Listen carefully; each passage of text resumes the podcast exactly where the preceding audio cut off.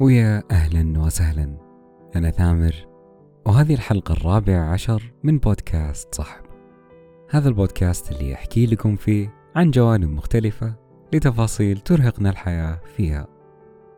وقبل ما نبدأ إذا ما كنت تعرف خدمة صحب Plus على Apple Podcasts أحب أعرفك عليها وأقول لك إنها تحتوي على حلقات إضافية نكون فيها أقرب لبعض ونتشارك مواضيعكم وقصصكم بشكل أبسط. اشترك وخليك أقرب. هون عليك فإن الله فارجها فوحده ربي يدري مخارجها. ما دام ما يجري بعلم الله فارضى به ولا تمت حزنا على الدنيا وبهجتها. كما ازعجتك أمور كنت تحسبها شرا حتى رأيت من الرحمن حكمتها.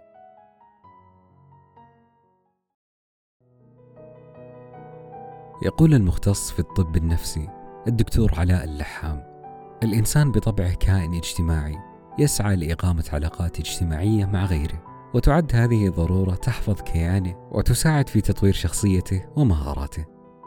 لكن في بعض الأحيان تصبح العلاقات الاجتماعية سببا للاضطرابات أو الأعراض النفسية وأحد هذه الاضطرابات هي التعلق المفرط غير الصحي والممرض حتى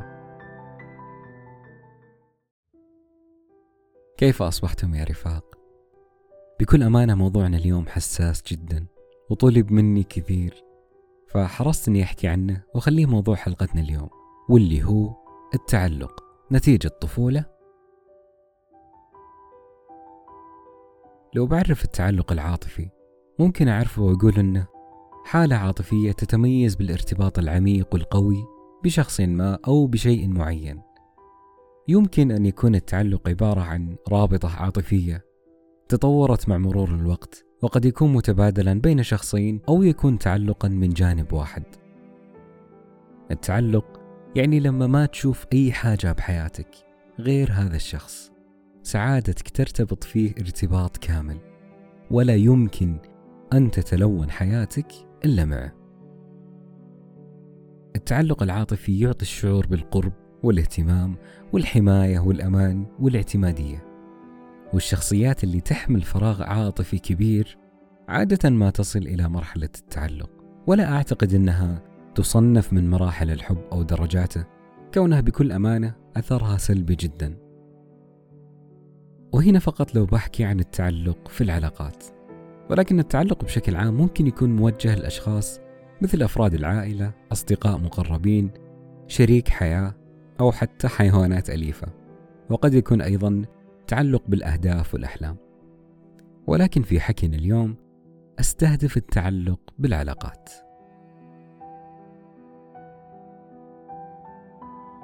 لما يكون في طرف كبر وهو يحمل بداخله فراغ عاطفي كبير ويجد الطرف الآخر يملأ هذا الفراغ. وتجي معه كل المشاعر اللي ذكرتها زي الأمان والسعادة والشعور كالفراشة والمفروض ما تنعكس عليك سلبا وتسبب لك تعلق. ولكن كون هذا الشخص يحمل فراغ عاطفي كبير يجد أن حياته صارت أحلى ويعيش وهو ممتلئ العاطفة. ولكنه غفل عن حقيقة أنه بمجرد مغادرة هذا الشخص حياته لأيا كان السبب يرجع بنفس الفراغ اللي كان يعيشه وبآثار انسحابية ممكن يتفاداها وممكن تطول معه تسبب له اضطرابات نفسية لا يأكل ولا يشرب وما يعيش حياته بشكل طبيعي. الحب لا يجب أن يكون هكذا. وش اللي وصلك لهالمرحلة؟ أنا مؤمن أن التعلق ما يجي بسهولة الشعور بالأمان مو سهل ولما يحكي لي أحد إنه متعلق في شخص ما ويظن إنه شعر بالأمان معه ممكن يكون عنده مشكلة قديمة سواء ثقة بالنفس أو صدمة وقت الطفولة. سببت له الاضطرابات اللي تشعره بالأمان مع شخص المفترض أنه ما يحس بالأمان معه بهالسرعة. وفي رأيي أن الأمان هو أهم شعور ممكن تسعى في أنك تبنيه في الطرف الآخر عشان تكسبه. ولما يغمرك الشعور بالأمان هنا ممكن تشعر بالتعلق في الطرف الآخر. إذا كنت تحمل فراغ عاطفي بدون ما تحدد قيمتك وهالجملة ركزوا عليها لأني برجع لها. التعلق يجي لما تغمرك المشاعر العميقة الأمان النفسي الاحتياجات العاطفية غير الملباة في الماضي أو تجارب سابقة مؤلمة. لما تمر بطفولة قاسية ما شعرت فيها بالحنان والاحتواء وتكبر وتجد هالمشاعر في شخص حتى لو كان ريد فلاج ممكن تطيح على وجهك. ولا راح ألومك أبدا. يمكن أزعل عليك شوي بس. لأنك لازم تعرف أنك مو في عالم الأحلام. يوجد الكثير من الناس اللي ما راح تقدر مشاعرك وصدقك. عشان كذا دايم أقول لك مشاعرك ما هي هينة ولا تعطيها اللي ما يستحقها. تذكر لما قلت لك إن اللي يبيك فعلا حتى لو وضعت له حواجز راح يسعى ويتسلقها بس عشان يكون قريب منك. احذر دائما. الحب كما ذكرت لا يفترض أن يكون هكذا والتعلق ليس حب. لما قلت لك قبل شوي احفظ الجملة تحمل فراغ عاطفي بدون ما تحدد قيمتك. صحيح ممكن كبرت وأنت تحمل فراغ عاطفي طفولة بائسة وحيد بيئة ما احتوتك وما أعطتك قيمتك. فلما يجي طرف جديد بحياتك يحدد لك قيمتك ويعطيك مشاعر حلوة تشعر بلذة شديدة تصل للمرحلة اللي تتعلق فيها بشدة في الطرف الآخر. ولكن هذا ما يعني أنه شخص رائع ولا يعني أنه شخص سيء ولكن المفترض أنك تثمن نفسك وتحدد قيمتك أنت ولا يحددها لك طرف آخر. كلنا نحتاج ذاك الشخص اللي يصفق لنا على كل صغيرة وكبيرة بحياتنا ولكنه يكملك ويساعدك ويدعمك. التعلق وعشان ما حد يفهمني غلط. التعلق ما يعني عدم احتياجك له بالعكس ولكن لازم تتذكر إنك أنت في كيانك الخاص. لك قيمتك وتعرف إن حياتك ما تسمح لأحد إنه يدمرها لك. الحب يستزاد به يا رفاق. الحب جميل جدا. ولكن للحب أشكاله والتعلق ليس من أشكال الحب. تحتاج للطرف الآخر ويحتاج لك تكمله ويكملك تسعده ويسعدك وراح تزعله وراح يزعلك وبتعيشون أيام سيئة جدا وأيام حلوة ولكن ما تصل لدرجة إن حياتك لا تتلون إلا بوجوده ولا تبدع في عملك إلا في وجوده ولا تسعى في حياتك إلا بوجوده. وبكل أمانة يا رفاق في رأيي غالبا التعلق ينتج عن طفولة فيها مشاكل. لما يولد المرء في محيط ما أعطاه الحب والاحتواء اللي يحتاجه سواء ابتعاد الوالدين أو مشاكل بينهم أو عمل وكلها ترى ليست عذر لعدم الاهتمام وإعطاء الحب والحنان. لكن اللي ما يقدر نعمة الأبناء يؤثم لأنه ترك طفله بدون أي احتواء. يكبر هذا الطفل ما يعرف شعور الاحتواء والسعادة اللي ممكن تجي بسبب نكتة من أبوه أو مشاكسة مع أمه أو هدية من أخوه. يكبر هذا الطفل وهو غالبا يحمل فراغ عاطفي وعادي يكون مجتهد دراسيا وعنده أحلام وأهداف يحققها لكنه يحمل بداخله فراغ عاطفي كبير جدا. وبمجرد دخول شخص لحياته وهذا الشخص نفث في فراغه العاطفي يبدأ يتعلق في هذا الشخص. تعلق تام وممرض حتى. حتى أحلامه وأهدافه ممكن تتأثر وممكن يتنازل عنها بمقابل بقائه مع هذا الشخص فقط. يا رفاق الحب نستزيد به فقط. الحب مكمل لنجاحاتك. الحب ما يخليك تتنازل عن أهدافك. بالعكس الحب يرفع هذا السقف حتى. الحب المفروض يكون نقطة تلاحم وقرب أكثر إذا كانت مع الشخص المناسب. لكن لا تسلم مشاعرك لشخص حسيت إنه يفهمك. مو سهل أبدا شعور مزاجك وإحساسك بالحياة الملونة من حولك يرتبط في شخص ما قدرك. حلو إنك تزعل وتكون مستاء لأنه يمر بيوم سيء مثلا بالعكس لطيف جدا. يعني أزعل لزعلك وأرضيك. لكن إذا كانت للي يستحق.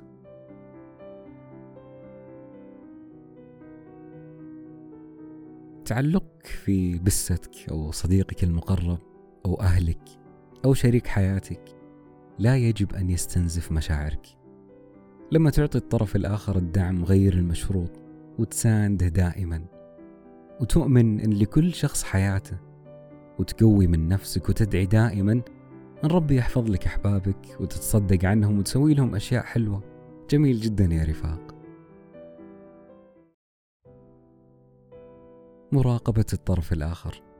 مع عدم القدرة على العيش بسلام وبدون تدخل في تفاصيل حياته تفقد الاتصال بذاتك وتشعر بالتشوش تجاه واقعك. يقل اهتمامك بأبسط التفاصيل أهدافك تتلاشى. الخوف الشديد من الفقدان تفقد قيمتك. التضحية المفرطة تجاه الطرف الآخر. وأخيرا إنك تكون مستنزف عاطفيا. هذه كلها تنتج عن تعلق مرضي. ولكن إلا ما توجد حلول تخلصك من التعلق. وأقدر أعتبره علاج سلوكي. مهم جدا أنك تتخلص من الشعور بتعلق في هذا الشخص. خصوصا لو كانت علاقة وانتهت ولسه باقي مشاعرك جياشة تجاه هذا الشخص. لأنه أعطاك شعور ما حسيت فيه من طفولتك. أمان حب احتواء. لكن لازم تطوي هذه الصفحة وتفتح صفحة جديدة. تكون مؤمن جدا أنك فعلا للأسف خسرت من نفسك كثير. خسرت مشاعر وطاقة وجهد لكن ما يجب أنها تبقيك طايح. ارجع لشخصيتك أنت وقويها. كون صداقات مارس رياضة شد حيلك في دراستك لأن كونك طايح في هالنقطة ما راح يغير أي حاجة في قدرك فقط بيستمر يستنزفك. لازم تعرف وتؤمن أن لكل شخص حياته الخاصة وأهدافه وأحلامه. أنت لك حياتك اللي فيها أهدافك أنت فلا تربطها في شخص آخر اربطها في عزومك وقوتك واستند على إيمانك بتيسير وتوفيق الله وانطلق. اصنع حدودك الخاصة مع الناس. لا تعطي مساحة للاقتراب. اصنع حواجزك الشفافة وخليك اجتماعي. وعيش حياتك زي ما تبي. وتشوف الناس ويشوفونك. لكن الحاجز الشفاف اللي صنعته يعطيك القدرة على معرفة الشخص اللي يحاول يقرب. وهنا الموضوع يرجع لك. في السماح له بدخول لحياتك أو بيضرب في حاجزك الشفاف. أحس أني من بداية الحلقة وأنا أتكلم بشكل عشوائي كوني لدي الكثير لقوله.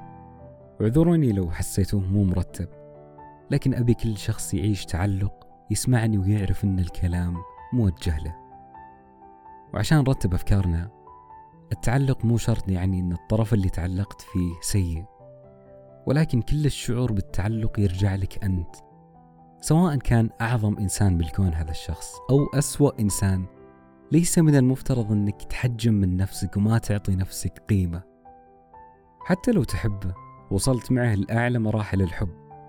لازم تعرف أنه مثل ما يعطيك هالمشاعر أنت أيضا تعطيه هالمشاعر. ومثل ما أنت تشوف الأثر العظيم اللي خلقه فيك وتعرف قيمة هذا الشخص لازم أيضا تؤمن أنك ما أنت هين ولك قيمتك. التعلق مرض التعلق ليس حب.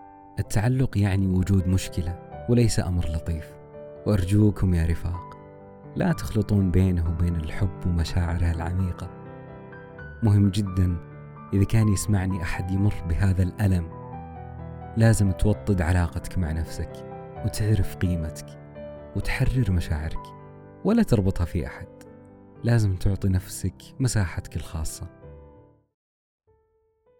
لما تغمرك مشاعرك نهاية اليوم وأنت تفكر في ماضي وراح ولسه متعلق فيه. ادخل الملاحظات واكتب. اسمع قرآن صل الوتر وادعي.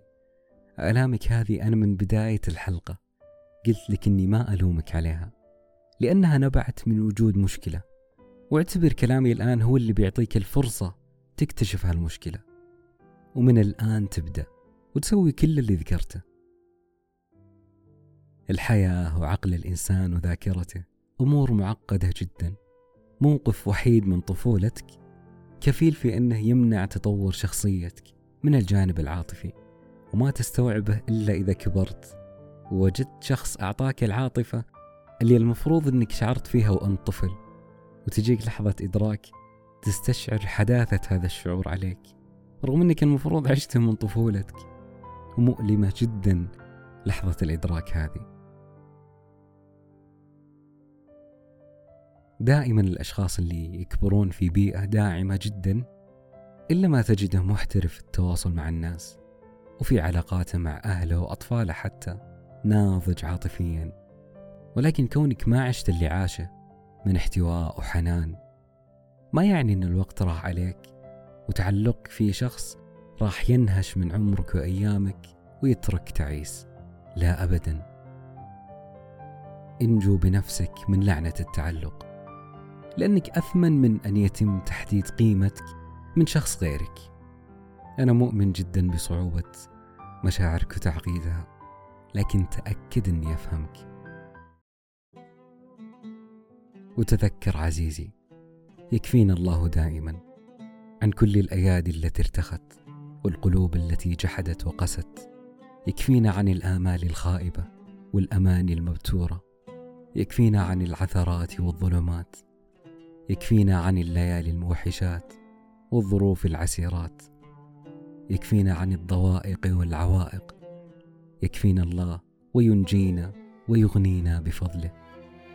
ويحفنا برحمته بلطفه بعطفه وحنانه. يكرمنا ويؤنسنا ويتذكرنا.